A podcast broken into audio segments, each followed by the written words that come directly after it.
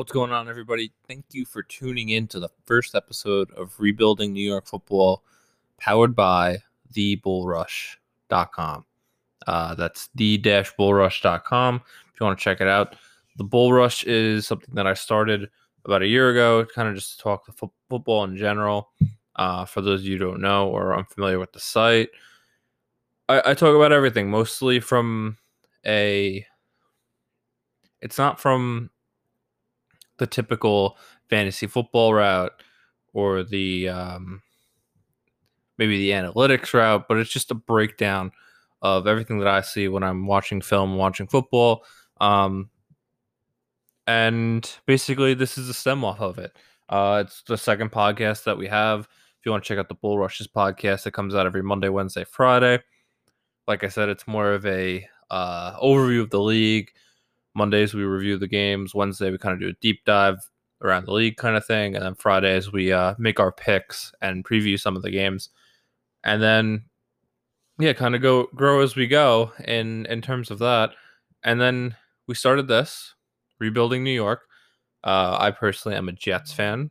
Uh, for those of you who do not know, uh, I think most of you guys who already follow me know that. Um, and I decided to take the opportunity now that both teams are in this weird stage of kind of being really bad. Uh, the Jets, more specifically than the Giants. The Giants are um, bad, but they're not. I don't know. They're not. They're in two different spots as franchises, right? The Giants are kind of doing that thing where it's like, yes, we're rebuilding, but we're kind of like they're at a they're further along in the process than the Jets are. The Jets are stripping talent, uh, starting from scratch, breaking it all down. They're going to have a new head coach next year. They're probably going to have Trevor Lawrence, and they have another first round pick. That's like a true rock bottom rebuild. They're probably going to go on 16 this year. I can't see them winning another game, especially with how hard that schedule is. As for the Giants, um,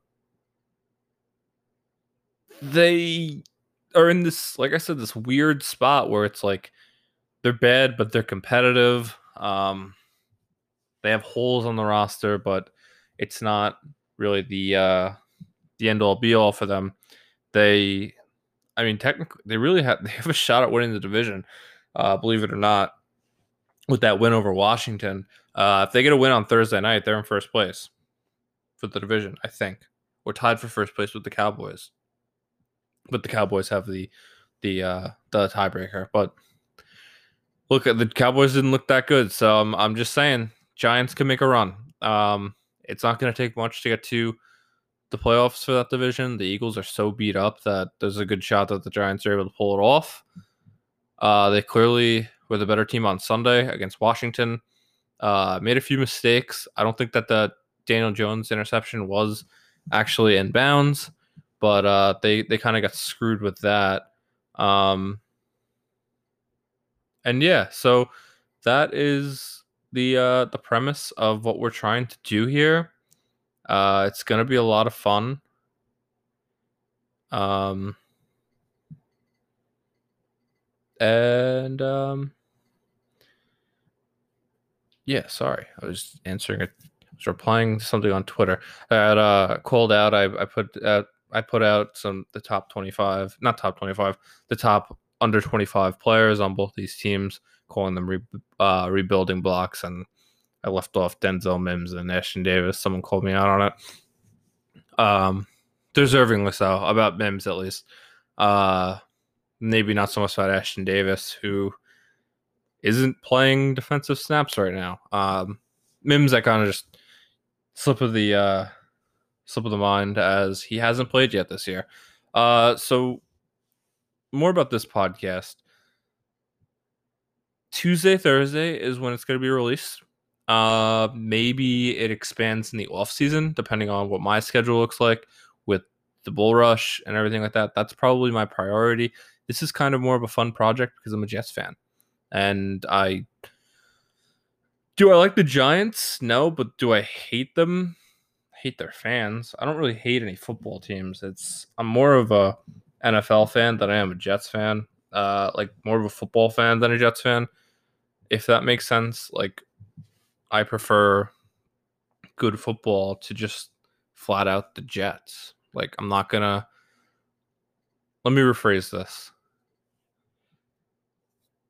because that's probably not the right thing, not the right way to phrase it. I'm a realistic Jets fan. I'm not like a I don't know what the word like uh I make my own opinions about the team. I'm a little less uh, emotionally attached to the players than I think a lot of Jets fans are. Um, there are still Jets fans out there that can't, in their mind, move on from Sam Darnold. Um, I get that. That's a totally different type of fandom than I that I have. If the Jets win the Super Bowl, I will be ecstatic. Like that's just like I'm a fan. I didn't mean it like that. I mean it more in the sense that like I didn't think that um I don't think that Sam's going to work out. Right? That's I didn't I wasn't a fan of them drafting him in the first place. Um and that's something I got right, but um I, I do think that he'll probably if he ends up in the right system and if he hits free agency he will end up in the right system because some teams are going to be turned off by him and some teams are going to embrace his uh, play style in the sense that like I don't know. I could see like a uh, like a San Fran makes sense for him. Uh, with how the Colts play sometimes, I think that makes sense for him. But the Jets, the way they're playing football right now, it doesn't make sense, and they have a better opportunity for a better quarterback in Trevor Lawrence. And if they take Trevor Lawrence with the first overall pick, or if they have the first overall pick and have the opportunity to take Trevor Lawrence, not only are they going to do it, but they're going to be able to ship that off and sell that off to any head coaching candidate that walks in the door to interview. And they're going to have a problem this year with bringing guys for interviews. It's going to happen. And I'll tell you why it's going to happen. What is this? One, two, in the last decade, Rex Ryan, Todd Bowles, Adam Gase. Right? That's three. John Idzik, Mike uh, Tannenbaum, Mike Maccagnan, and now Joe Douglas. That's way too many in a decade. Guys are going in and out the door and that's a problem. As for the Giants on the flip side, I don't know if they if they fire Gettleman after this year. That's something to keep an eye on. Um, the Maras are kind of weird about how they handle those types of things, and I personally have faith in Joe Judge, and I know a lot of people don't like him. They don't like his tactics. It seems like that locker room likes him a lot, and that's something. If guys buy in, shit like that works. The shit that he's doing is going to work. So that's my opinions on those two. Uh, at the moment, uh, of course, I'm on the Adam Gase farm train. Uh, we'll talk about that later. Um, but more on what we're doing on Tuesdays and Thursdays. Tuesdays are really going to be breakdown of Sunday slash Monday slash uh the you know the previous week's games. Um, like for today, we're going to go over a bit of what happened on Sunday. Um, unfortunately, for whatever reason, Game Pass decides to update a little bit late.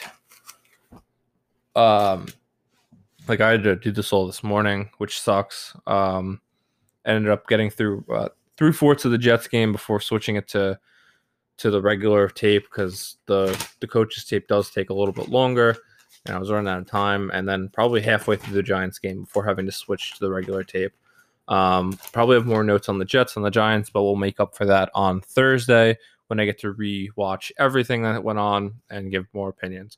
So that's Tuesday. Tuesday is going to be a review, uh, kind of a general feel of what's going on for both these teams uh, during the weekend because news is going to break for both these teams because not only are they New York teams, but there's a lot going on with them. Uh, a lot of uh, what's the word? Prolific. Um, faces in the organization. I don't know if that's the right word, but what I mean by that is for the Giants, you have guys like Derek Dooley's on the on the coaching staff, Jason Garrett, of course, who they show on the broadcast more than they show freaking Joe Judge, which is insane.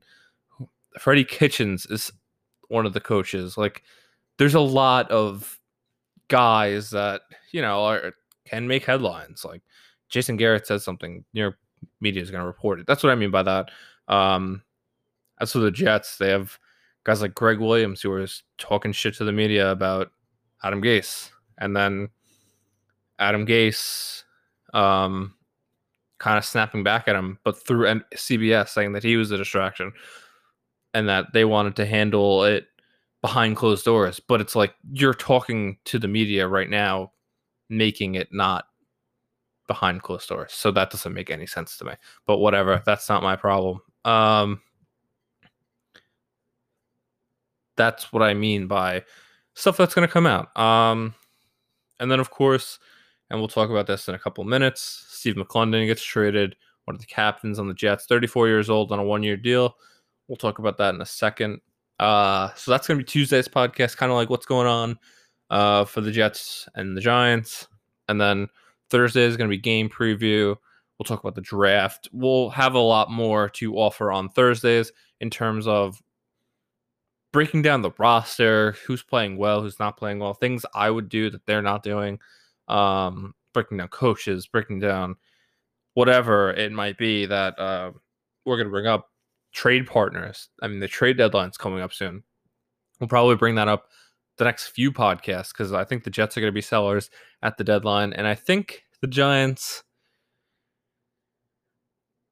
Giants might be sellers. I I'm having a tough time trying to figure. It depends on if what they do on Thursday with the Eagles. If they have a, think they have a chance of making the playoffs, which would be pretty incredible if they did so, because they are not a good enough play uh, team to make the playoffs. But if they think that they have any chance whatsoever, they might make a trade. Would I do it? Probably not, because I do think that they're a few players away from being, you know, like a real contender. And if you kind of toe this line and you go seven and nine somehow, and maybe the Cowboys or the Eagles figure it out and they go eight and eight and they make it, then you're picking in the middle of the first round and you got issues. So I don't know. Uh, the likelihood of that happening, probably not. I mean, they're one in five. Can't believe we're in week seven of the league already, but they're one in five already. So uh, it's it's tough to imagine and if they do make the playoffs somehow and they get blown out in the first round, which would probably happen, their first round pick is going to be even worse. So, in terms of the rebuild structure, um, maybe not the best decision to go all in right now. Uh, I do like what I've seen out of them, but that will be touched on in a bit. Uh, first off, we're going to talk about the Steve McLendon trade because a lot of people are pissed off about it. I'm trying to wrap my head around why. He's 34. He had a one year deal.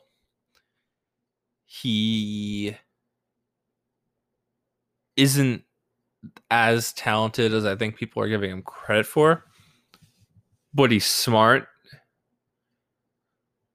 Like, he knows how to play the position, but maybe physically he's not really there anymore. I think that would be the best way to phrase that. Um, and you know, I, I I'm shocked they got anything for him. So that's where I that's where I kind of, you know,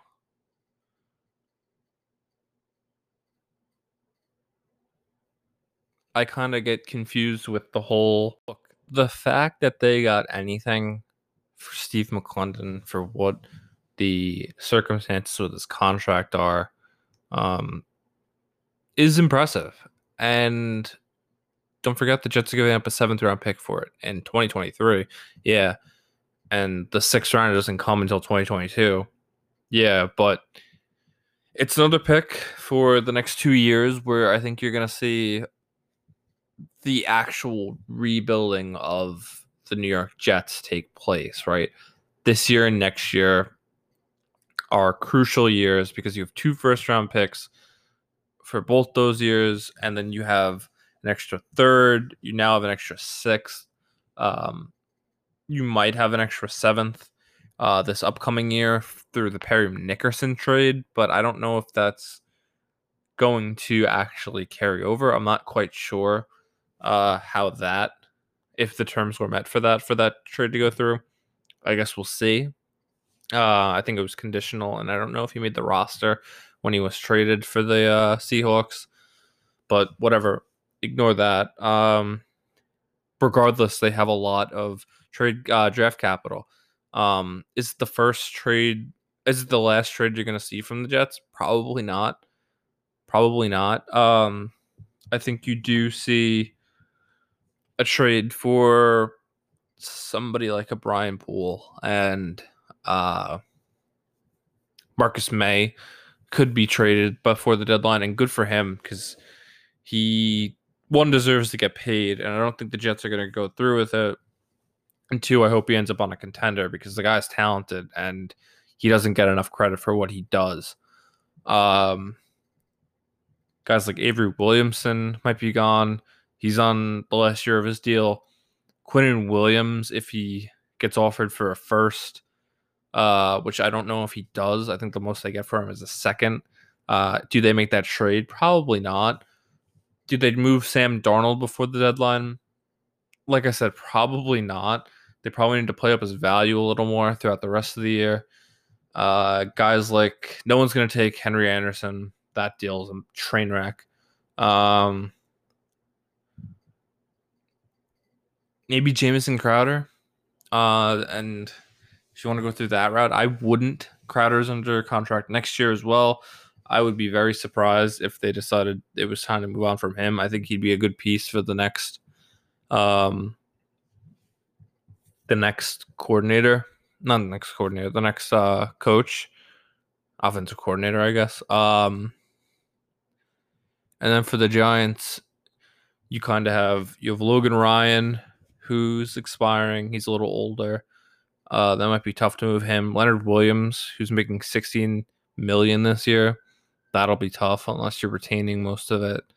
Um, they really don't have that many expiring guys outside of maybe you can move like uh, you can't move Fleming and he's expiring. Um, I don't see anyone on the Giants right now that I'd move. And yeah, I don't at least for the expiring guys, as for the Jets, you could see a couple of guys get moved, in my opinion, at least. Uh Jets have way more expiring contracts, and that is because they decided they were going to tank this year basically by um signing guys to mediocre guys to one year deals that it would free up cap space next year for the next coach to be attracted to come to the job. Joe Douglas knew that he was going to have a tough time bringing in whoever he wanted to bring in. It's a tough sell. It really is right now with that ownership group. It, it I, I don't know how else to put it. Uh, guys are coming in and out in front office and the coaching staff way too often for it to be a comfortable um, move for the uh, for a coach. I think that Joe Douglas is going to ease a lot of minds. The fact that he took that job, um, and he was one of, one of the more coveted front office uh, potential GMs for the uh, when he was an Eagle. Uh, he kind of got hired. He was expected to get hired the following year, he got the job early because the Jets decided to fire their GM after the draft. An incredibly uh, dumb move. All right, let's hop into the games, and we're going to start with the Giants because I'm talking a little too much Jets right now. The amount of times I do that is probably going to be way too many. Um, if it starts to get bad, let me know on Twitter at RNY Building. Um, on Instagram, you can find us at the Bull Rush, or no, on Instagram, you can find us at Bull Rush Football. And then let me know on the website or email me at rebuilding uh rebuilding New York at gmail.com. So if I'm if I'm talking too much fo- Jets football, you gotta let me know because that's kind of where my mind's gonna gonna go because of the the fandom. Like I said, fan but realistic fan. Um, as for the Giants, I I do have a, a solid feel about the roster. Um, this podcast isn't complete without them, though. Uh, the the point of this is to talk about New York football in general and how bad it's been the past. Um, honestly, probably since 2017, where the record for both these teams combined is um 28 and 78. That's combined 28 wins. How many do you think the do you think the New England Patriots have since 2017? How many do you think they have? So let's let's see how many wins they have. They have two this year, 12, 14. So that's uh 25 right there. That's two less than both these teams combined. Combined. Um and then if you want to add in the 2017 season, they're at like 39 wins, not including playoff wins. This is not including playoff wins. That's insane. And I'm not even talking about the Patriots right now. We could look at the Packers. We could look at plenty other teams that surpass the Jets and the Giants combined record. It's insanity how bad these two football teams have been. It really is. It's mind boggling. And there's no place for it anymore. Like, I'm I'm sick of losing. I'm sick of seeing both teams suck. Why? Why do they suck? I don't know. I don't understand why we don't have I don't know what the I have to do so this is my issue is that I'm more in tune with the Jets beat than the Giants beat. So I have to get better at that, but right now the Jets beat not holding Adam Gase accountable. Fans, Twitter, holding Adam Gase accountable. Jets beat. It's everyone else's fault but Adam Gase. Don't want to piss off Adam Gase because he's one of the anonymous sources I have, I'm sure. Uh, let's hop into the game for the uh, Washington football team against the Giants. Uh, as we know, the Giants win 20 to 19. Washington goes for a two point conversion at the end of the game to try and win it. They end up not converting. Giants make a good play on Kyle Allen. And uh, the Giants get their first win and are now in what place? Second place in the no, third place in the NFC East. and if they win on Thursday, they they um they end up in second. All right, let's first thing that you notice, Andrew Thomas not playing. Uh, it came out that he was suspended due to a he came to a meeting late. That's no good. Um, at least it was that, and rather than play, that would be alarming. Um, it's he has he been playing great this year? Probably, I wouldn't say he's been playing that good. Uh, I had him ranked as my fourth offensive tackle. Was very surprised that he went as early as he did. Um, I still had him as a first round pick. Um, he checks in late in the game. So I guess that makes up for it, but Matt Peart sees the uh the majority of snaps in that case. Um all right. Where to begin? Cam Fleming cannot start for this football team. Matt Peart needs to play right tackle. If I look at my notes, this is from first or second drive. Peart holding his own so far. Fleming is the one struggling. Maybe don't leave Chase Young untouched on runs. Uh, what else do we have about uh, Cam Fleming? O line gets blown up on next play. 75 has to go he's getting he's going to get someone killed because he, he oh, there's one of these plays where he doesn't touch a single person and I've seen this before. He did this in the Steelers game. He did this in the I think he did this in the Cowboys game as well where he he'll take a step back as he goes into the pass into pass block and there'll be someone on his right side and someone on his inside and he'll either I don't know if he gets confused.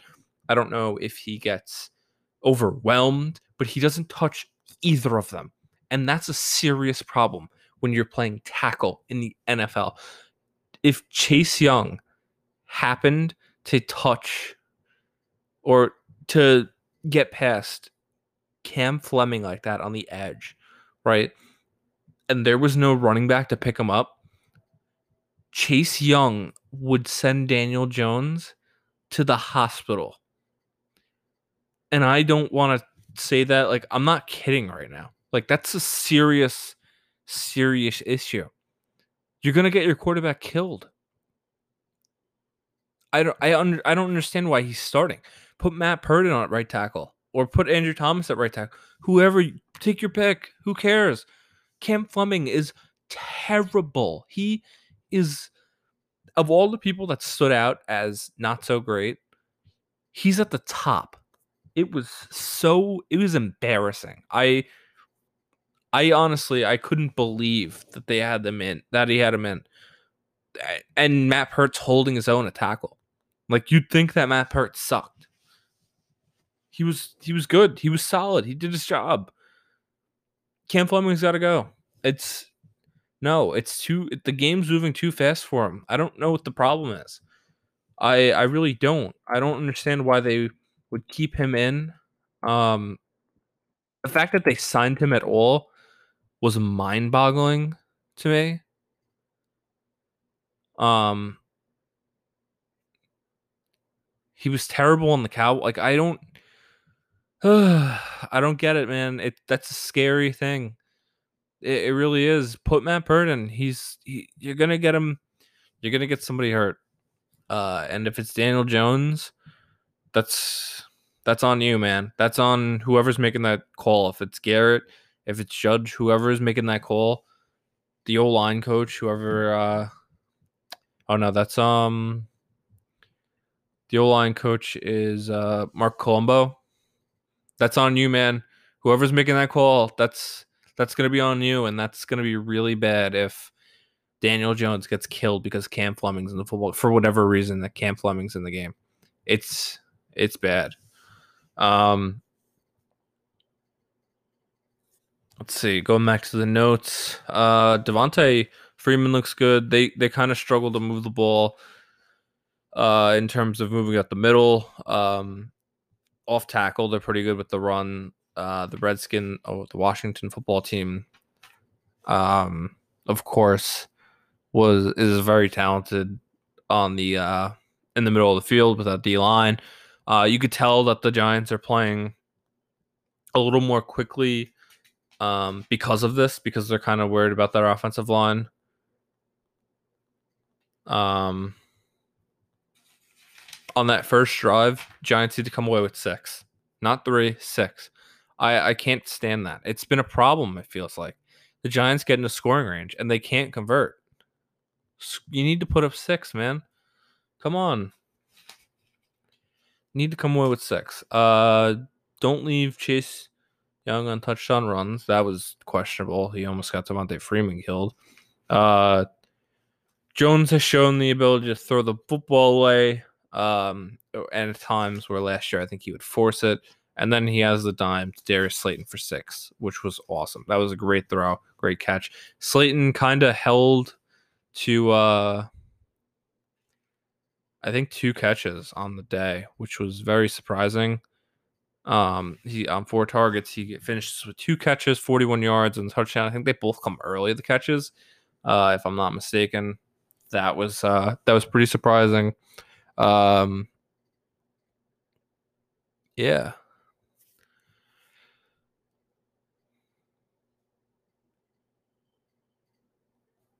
All right, let's move on from that. Um, Daniel Jones played pretty well in this game from my uh from what I saw in the coach's film and then watching the rest of the game. Um he's under a lot of pressure for a lot of the game. He really is. And he makes the decision makes his decision quick. It's a lot of check downs because I think that's the game plan. It doesn't look like um, they look like they're his first read. It doesn't look like it's um it's being done like he's afraid to push the ball down the field. It generally looks genuinely looks like he is looking to uh throw the ball to uh it, it's a design play. Um an issue. Daniel Jones should not be leading your team in rushing yards, but he does have that 150 yard run. That was pretty awesome. Uh, they took advantage. That was a good play call and a good read by Daniel Jones. They took advantage of an aggressive Washington defense um, who was flying up the field and got caught. They caught caught uh, not playing the RPO. Called it when you probably least expected. It was it was a good play. Um, some notes about their defense because I honestly I had more to say about them than the offense. Actually, no, we'll finish with the offense right here. With seven minutes left, you can't waste that drive and try and rely on defense. Like, I don't know what they why there was no lack of why there was a lack of urgency um that late in the game when it's a tie game. Um and then you're you're kicking the ball back to them back to the uh back to Washington and it's just come on now. I mean I I understand that you don't want to turn the ball over, but Jones has been playing well. The one pick that he threw was not his fault. Um yeah, he only threw for 112, but it wasn't a bad game out of him. That's kind of what you were asking him to do was throw those short passes. I I let him air it out a little more. I, I didn't like that call, and um, but hey, it is what it is. The uh, the Giants ran about twenty five, yeah, twenty five less plays in the than Washington on offense. Washington ran seventy three, and the Giants ran forty eight. Forty eight's not enough. Um, but I guess that's what happened because of the circumstances in uh, in terms of um, where the ball was and whatnot. So let's move on and uh, let's go to the Giants defense, where a majority of my notes came in from. So the Giants started in zone. I was kind of surprised by that because you had guys from the Giants beat talking about how James Bradberry was on the number two for Washington on and uh, Ryan Lewis was the one covering McLaurin. That wasn't true they're in a zone.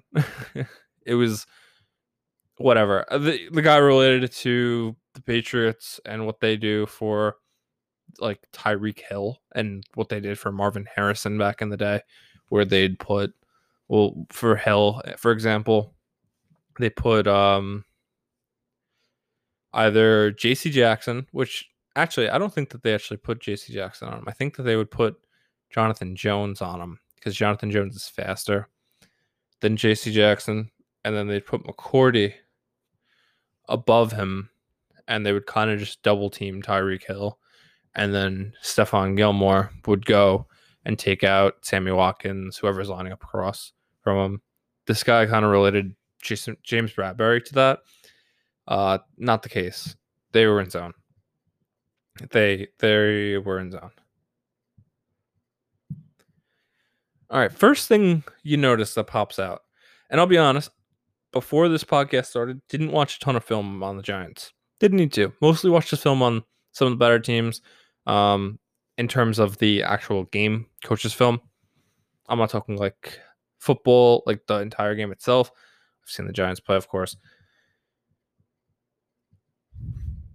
I don't understand why Blake Martinez and Tae Crowder are lined up eight yards off the football. That doesn't make any sense to me. It's they're getting beat in pass coverage because running backs are running five yards and turning around. It's a five yard game every time, and because uh, they're usually in zone, so they're dropping back even further than the eight yards. Oh, they dropping back like under the five yards? No, they're back maybe two yards, and then they're at like they're eight yards off the ball, seven yards off the ball, whatever they are, and running backs right there. Kyle Allen's able to dump it off to uh, McKissic or Gibson or whoever it might be, and it's a five yard game. Why they do that? I don't get it. It doesn't make any sense to me.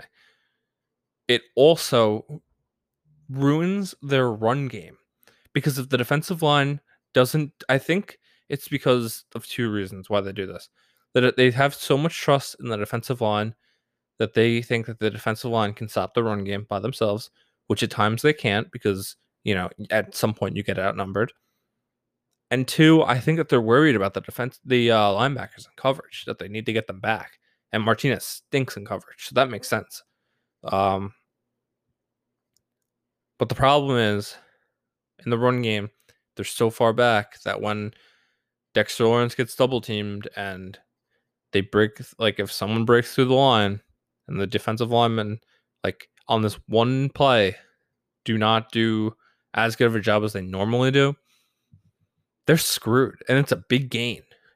Um, and they got attacked on this a couple of times. And uh, they did it the whole game with the linebackers. I don't really get why. Doesn't make any sense to me. Um, on the first drive, uh, Washington missed a field goal that would have won the game for them. Uh, they got off the hook for that because I was honestly Washington scored, should have scored a touchdown with the way they were driving down the field. Um, what else do we have? Um, Bradberry looked really good yesterday. Had a nice pick. Uh, Giants did a really good job on that play, securing the middle of the field. Um, Fackrell impressed me as a pass rusher. Didn't know much about him really um, until this game. He had a sack on the day. That was nice. Leonard Williams had a sack. But the play after for Leonard, Leonard Williams, first of all, he went crazy when he got a sack. I mean, this guy's getting paid for a million dollars a game, and he has what one sack on the air. The guy's going nuts. He didn't get blocked on the play, so let's just tone it down a little bit, Leonard Williams. You're probably not getting re-signed. Um, oh, I'm sorry. This is the second sack of the year. Apologies. Uh,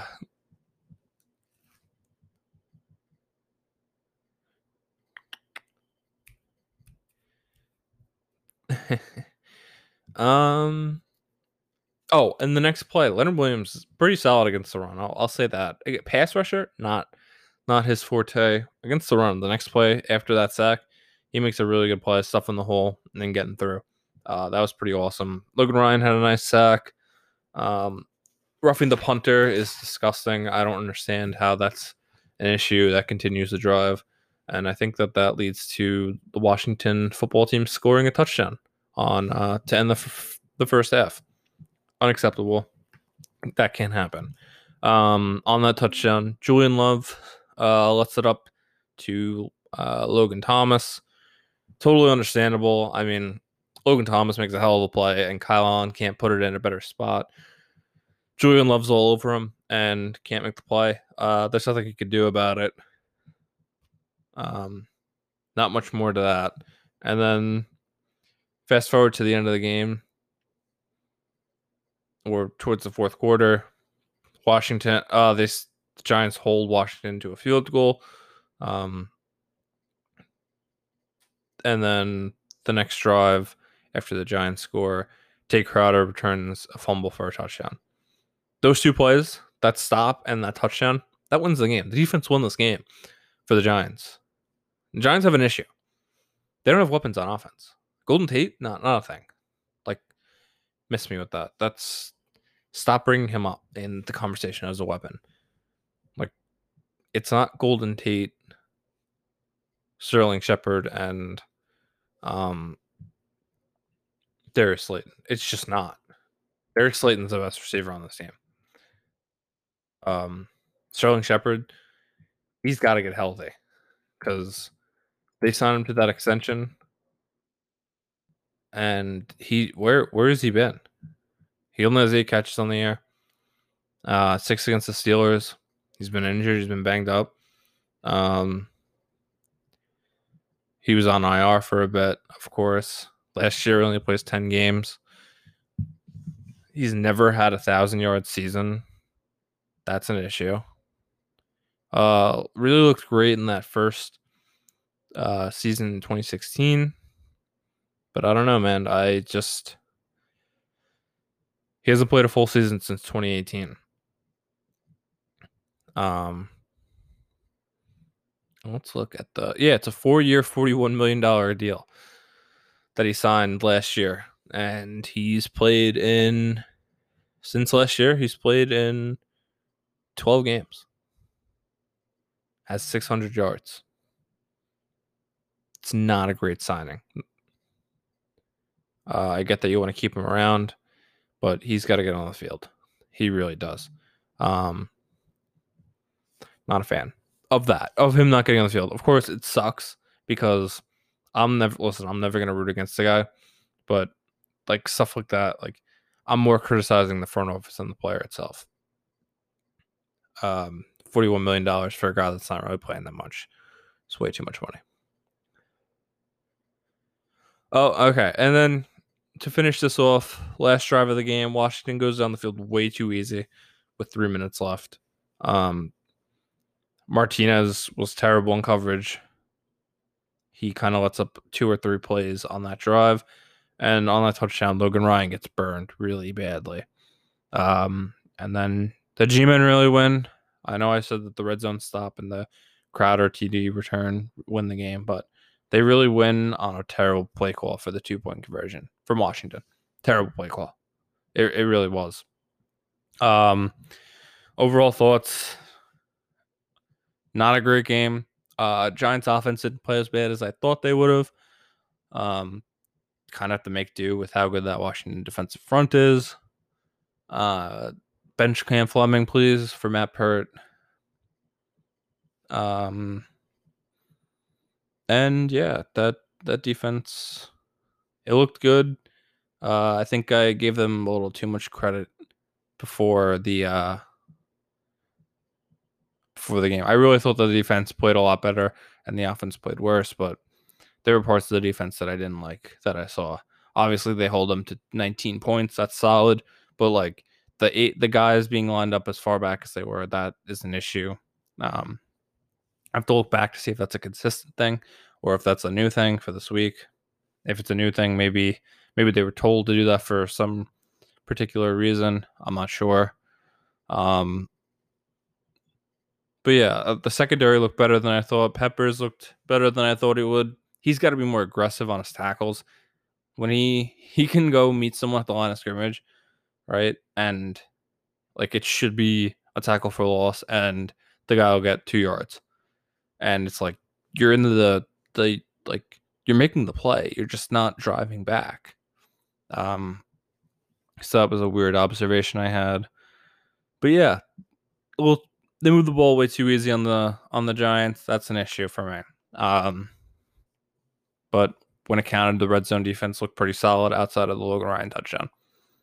All right, so let's move on to the ugly Jets and their twenty-four to nothing loss against the Dolphins. All right, moving on to the terrible Jets football team. Uh, not much to say about them. Um, my notebook is filled with total crap that they did. Uh, let's hop into the offense first.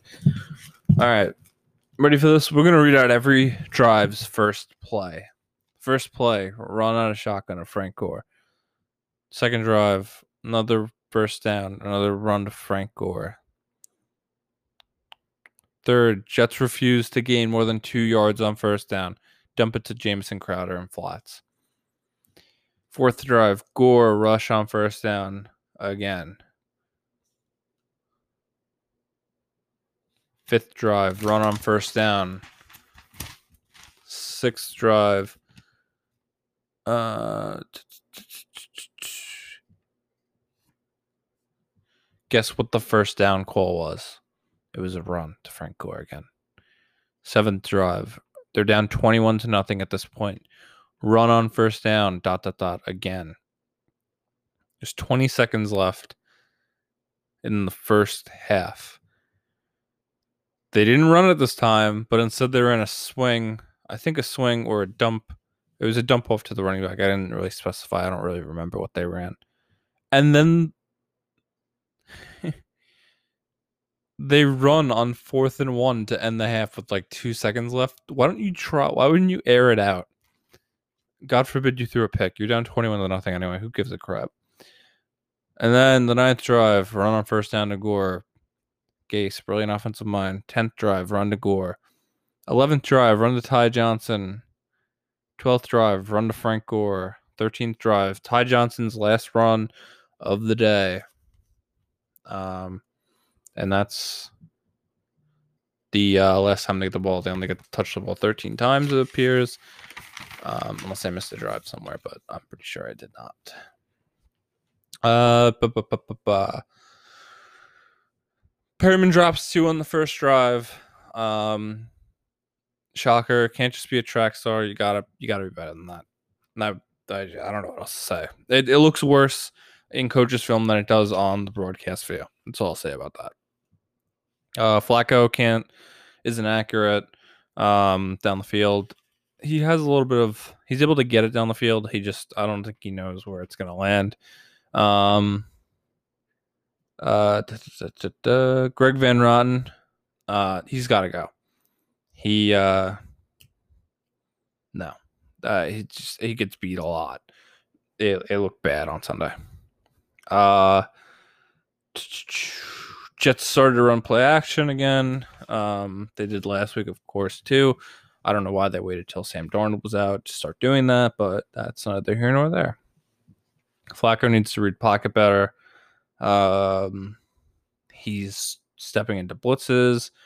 Jets refuse to do anything other than throw the ball to 82. Uh, the entire time, the only thing that's, that was working, this worked every time they did it. Throw the ball to the middle of the field. How many times did they do it?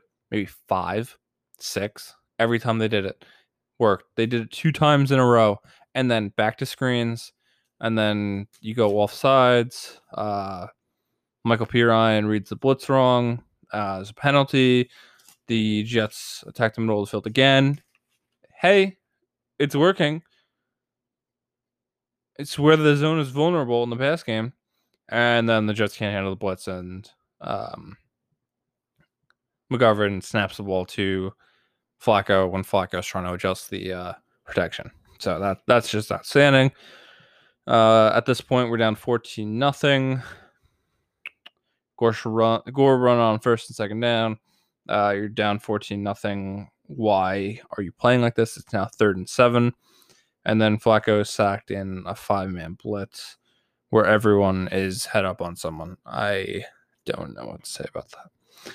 Um, next drive, run on first down again. Um,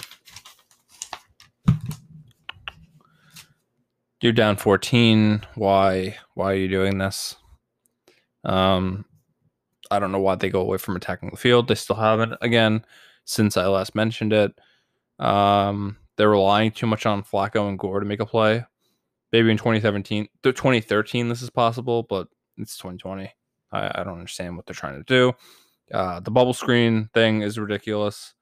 You, you see them called almost every play, and then towards the end of the game, Jets are in like the on in the 30 in like that 30 to 20 yard range. Flacco's throwing the ball out of bounds uh, with like five minutes left, or or maybe a little bit more than that. They're down 24 nothing, and he's throwing the ball away like out of bounds. Why aren't you taking a shot, man? Like, come on. Like, why aren't we being aggressive? I think the Jets start James Morgan uh, next week, but that's just me. I'm sick of Joe Flacco. Uh, he is terrible. Um, as for the defense, Ashtyn Davis not getting any snaps. That's a problem. Um, the D line wasn't getting as bullied as I thought they were.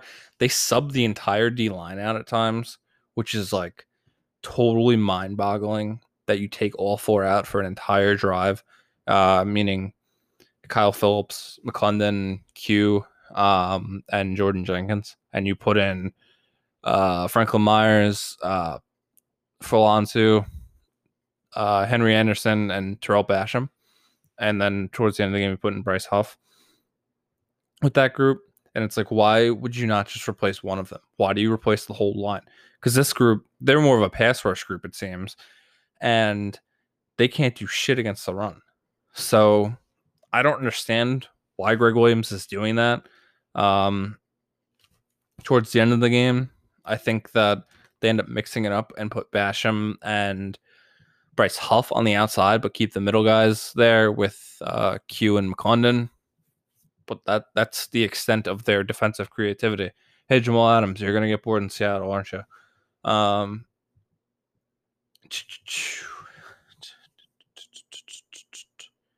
um, Austin isn't out there for a little bit of the game. He was inactive last week. I think he's battling injury, but I could be wrong about that. So nothing to be too concerned about with that. Um,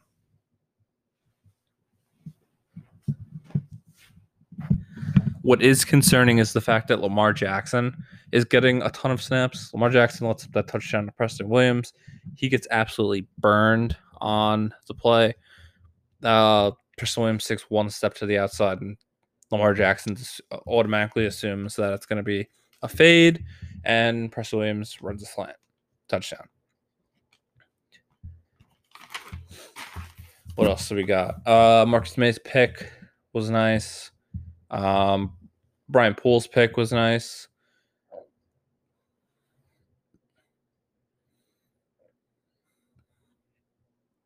And stupid flags again, shocker. Um,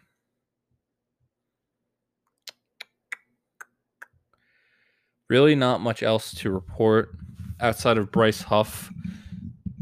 Bryce Huff and Tarell Basham need to be on the field the same at the same time, and they need to be rushing the passer together from opposite sides because that kind of worked a little bit. And the Jets have no pass rushers naturally. Jordan Jenkins can't rush the passer. He's going to be gone next year. There's no way he comes back. I I would find that hard to believe um, if they brought Jordan Jenkins back, who can't pa- he doesn't rush the passer. Like he's solid. I get that. I get he's good against the run can't rush the passer, man. And like stuff like that. You need that in today's NFL.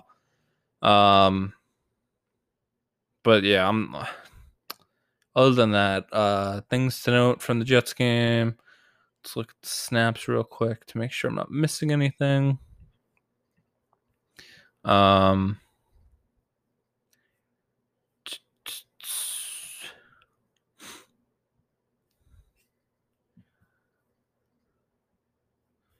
And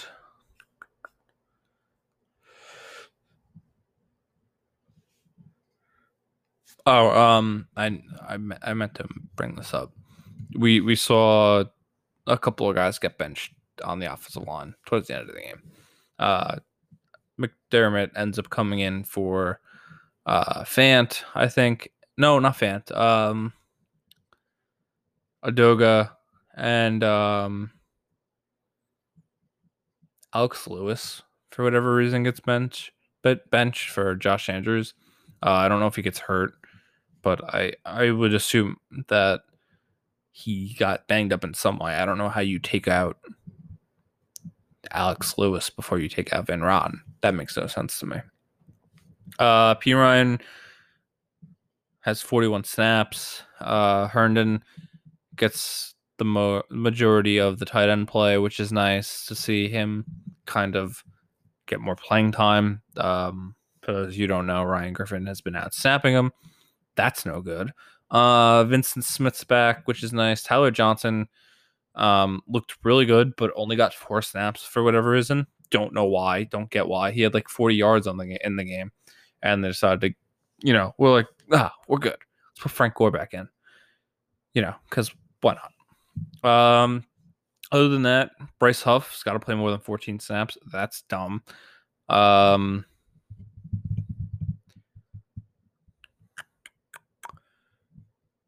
and Ashtyn Davis. That that's the only one that I think I'm really missing outside of that.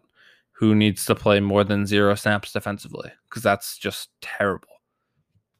Um, yeah, and that's that's it for the Jets game. I'm sick of talking to them about them. So, all right. So next we have the trade deadline. We're gonna see moves from both these teams. Uh, we'll talk more about that on Thursday, and we'll preview the Giants Eagles game as well as the Jets um, Bills game, which, ugh, that'll be tough. Um, should we do draft talk? Uh, I'm debating it right now. All right, let's let's do it a little bit. Um, so right now, if you follow the bullrush.com or the dash bullrush.com, I should clarify that. You'd know that my original um big board came out, my preseason big board came out. That's obviously changed a lot. Um since that moment, it's not I don't constantly update it because we don't even have the Big Ten playing right now. It's kind of a weird spot. I'm kind of in a weird spot for evaluating guys because of this. But let's talk a little draft. I have seven guys, my top seven right now. Probably going to be unchanged, probably locked. Lawrence at one, uh, Penei Sewell at two, um, but can make a challenge for that one spot. He's he's awesome. He's probably not playing this year unless he comes back for whatever reason. Uh, Ja'Marr Chase is my number three. Trey Lance is number four. Micah Parsons is number five. Apparently, um, teams just don't know how to use these kind of guys anymore for whatever reason. Uh, the Cardinals decide to select Isaiah Simmons, and they're like, "Oh my God, what do we do with them?" And they get nervous. It's like that scene from um, Talladega Nights where Ricky Bobby doesn't know what to do with his hands. What do we do with my hands? What do we do with Isaiah Simmons? I don't know. Put him in the game. Figure it out. How like how do you draft someone like that and not have a plan? It makes no it made no, it makes no sense to me. He's getting no, like no snaps for Arizona. Why? I'm not sure, but it's a mess. And if that happens to Michael Parsons, I'll be very upset. Uh, Parsons made that transition from edge to regular middle and inside linebacker, so he's kind of that freaky athlete who is over aggressive, but he's new to the position. I think it's gonna be awesome at the next level. And Gregory Rousseau is my number six. Fields is my number seven, and then we get into like DeVonta Smith, Jalen Waddle. Waddle's probably above Smith right now. He's looked awesome. Um, but I don't know how anyone doesn't like Smith. Um, so like that top nine, top ten, if you include Wyatt Davis out of Ohio State, is like that's those are some guys to get excited about, right? Like, whoa, Mike just fell. Like if we're looking at the Jets and the Giants roster, Trevor Lawrence pops into mind for whoever's picking first. Doesn't matter who they have. If you have the first round pick, you're taking him. Uh, Sewell would fit both these rosters at that left. They'd honestly, he'd probably go to right tackle for the Jets, left tackle for the Giants, kick Andrew Thomas over. Um, Ja'Marr Chase would fit both these rosters. Trey Lance Jr.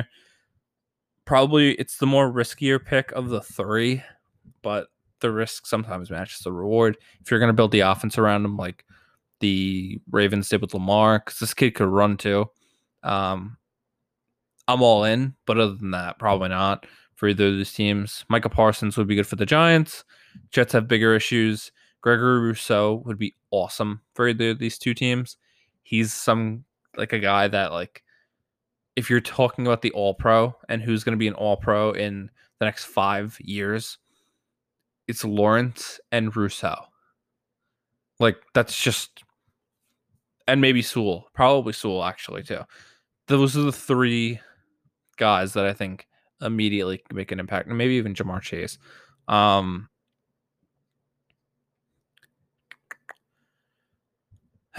Fields is a franchise quarterback, wouldn't take the risk though. Uh, Waddle would be good for these teams. DeVonta Smith, Wyatt Davis would come in and start for both these teams. Um, and then this is where my list gets a little rough. I had Dylan Moses as 12. Currently, I don't even think he's in he's getting in the first round right now.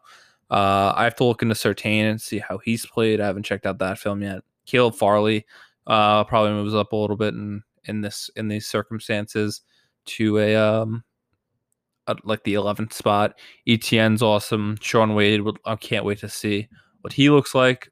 This this was made before the Big Ten announced that they're coming back. Just want to point that out.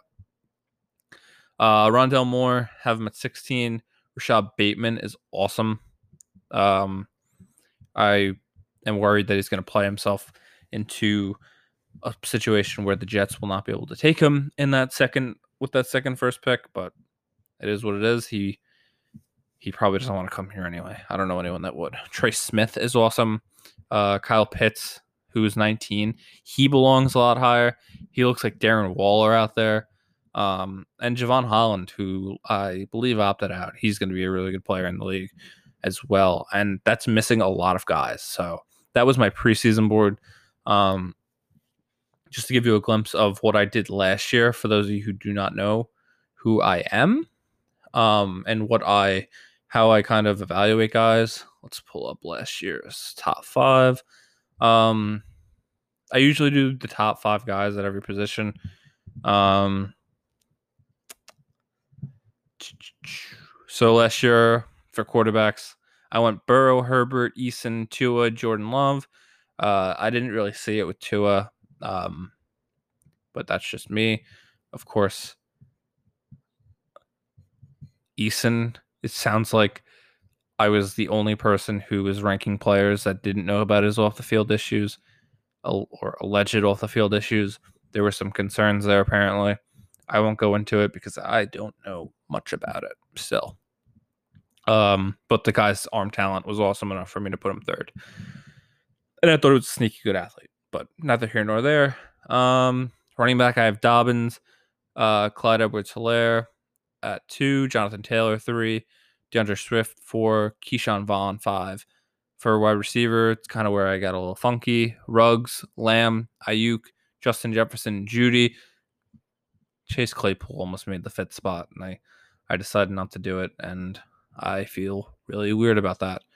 Um, for tight end, I went Cole Kmet, Harrison Bryant, uh, Adam Trautman, Albert Okwuegbunam. But um, I don't really know how to pronounce his name. The kid out of Missouri, who uh, um, ended up with the uh, the Broncos. Uh, I think he was like a I can't remember what pick he fourth round pick, I think. Um, and De- Devin Asiasi, who I'm probably most excited about, probably had him a little too low, um, but I'm unfortunately he's a Patriot. Um, offensive line, I went Becton, Wills, Wirfs, Andrew Thomas, Cesar Ruiz, um, Austin Jackson. I loved him. Um, but couldn't make my top five. That's what was weird about doing the offensive line the way I did it. I wish I broke it down by position. Defensive line, we went Kinlaw, Derrick Brown, Ross Blacklock, Neville Gallimore, Jordan Elliott. Um, edge, we went Chase Young, of course, K'Lavon Chaisson, Gross Matos, Epenesa, Terrell Lewis, linebacker Simmons, Queen, Murray, Zack Baun, um, and Josh Uche. Josh Josh Uche. Wow, that was weird.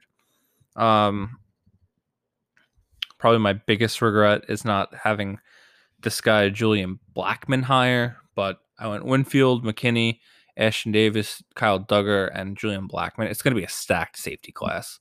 Um, it really is. Those five guys are going to be really, really effing good in this league.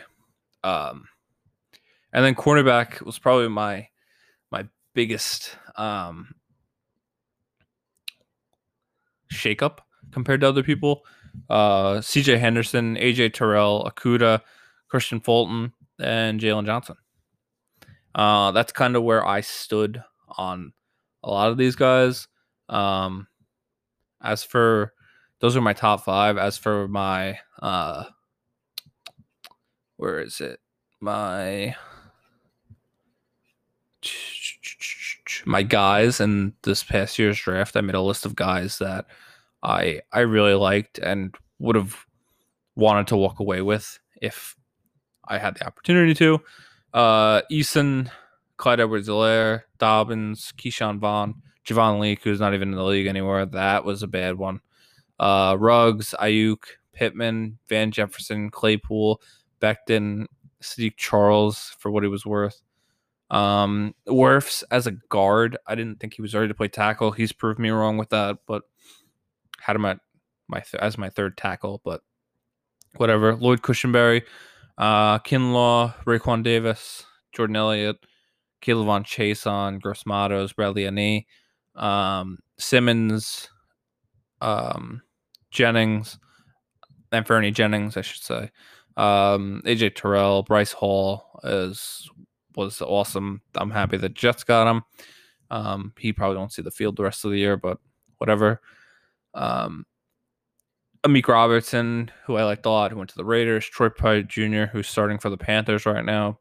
He's looked okay. Jaylon Johnson, Winfield, um, Ashtyn Davis, and Julian Blackmon.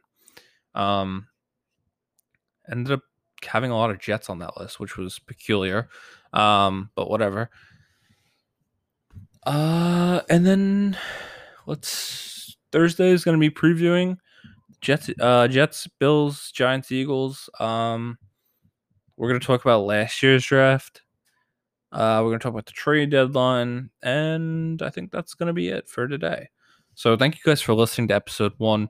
Be sure to check out the website, the-bullrush.com for whatever I'm posting. Um, I don't know what I have next in store. I think I'm going to be talking about the number one pick uh, and Trevor Lawrence next. I forget when that's coming out. Um, follow me on Twitter, RNY Building. Email us re- at rebuilding New York at gmail.com. Let me know what you think. And don't forget to like, review, subscribe, whatever they do for podcasts on Spotify. Apple Podcast should be up soon on there. Uh hopefully really soon, but we've had some problems, so uh we'll see what happens with that. And yeah, thank you guys for listening, and we'll catch you in the next one.